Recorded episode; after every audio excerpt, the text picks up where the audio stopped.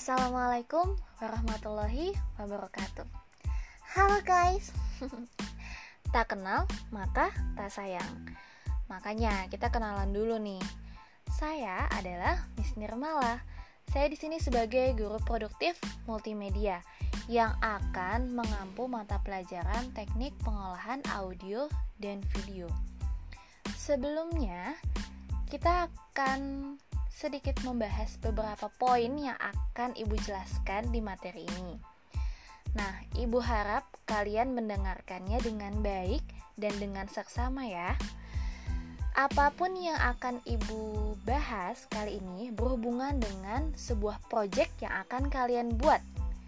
Materi yang akan Ibu bahas itu yang pertama adalah alur proses produksi multimedia.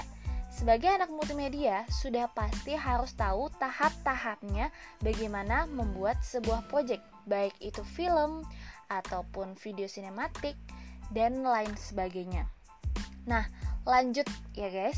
Jadi gini, di dalam alur proses produksi multimedia terdapat tiga tahap. Yang pertama itu pre-production.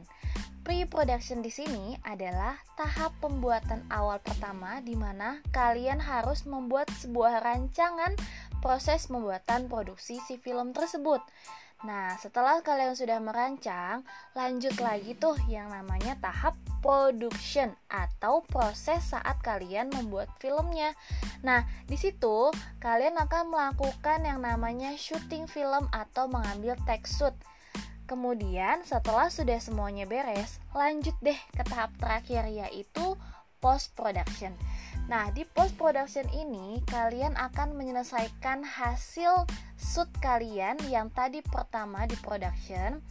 Nah, kalian bikin deh tuh uh, urutan-urutan dari hasil shoot kalian di mana kalian bahkan edit ditambahkan dengan suara, animasi, efek sound dan lain sebagainya.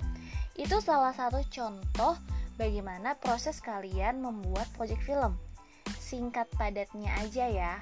Nah, kalau kalian mau tahu lagi tentang alur proses produksi multimedia, terus ikutin episode podcast Ibu selanjutnya.